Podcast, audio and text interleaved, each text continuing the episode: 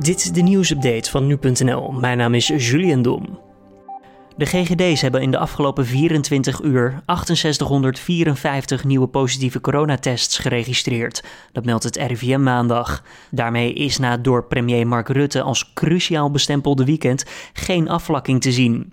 Minister Hugo de Jonge van Volksgezondheid zei donderdag dat als het aantal nieuwe gevallen niet afneemt, het kabinet genoodzaakt is om aanvullende maatregelen te nemen.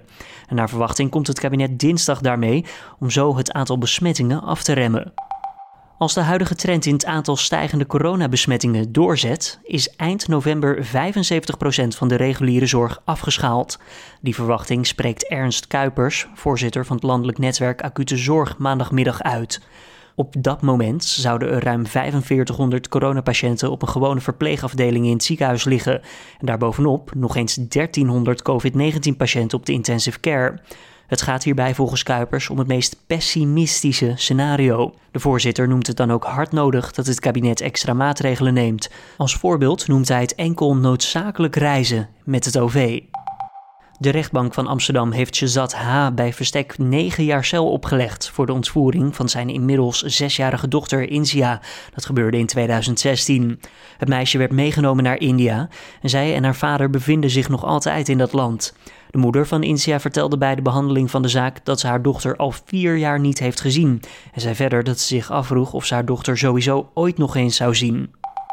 Als Formule 1-coureur Alexander Albon zijn stoeltje bij Red Bull Racing na dit seizoen kwijtraakt, dan kiest het team van Max Verstappen als vervanger voor Nico Hulkenberg of Sergio Perez.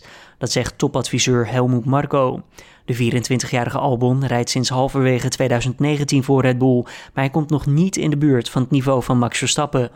Red Bull Racing zal uiterlijk bij de race van Istanbul, die op 15 november verreden wordt, de knoop doorhakken. Burgemeester Ahmed Abutaleb van Rotterdam is positief getest op het coronavirus. Een woordvoerder van de gemeente laat weten dat de 59-jarige burgemeester milde klachten heeft. Abutaleb blijft 7 dagen in isolatie en zal vanaf het huis doorwerken. De Rotterdamse burgemeester sloot zich onlangs aan bij het dringende advies van premier Mark Rutte om in openbare binnenruimtes toch een mondkapje te dragen.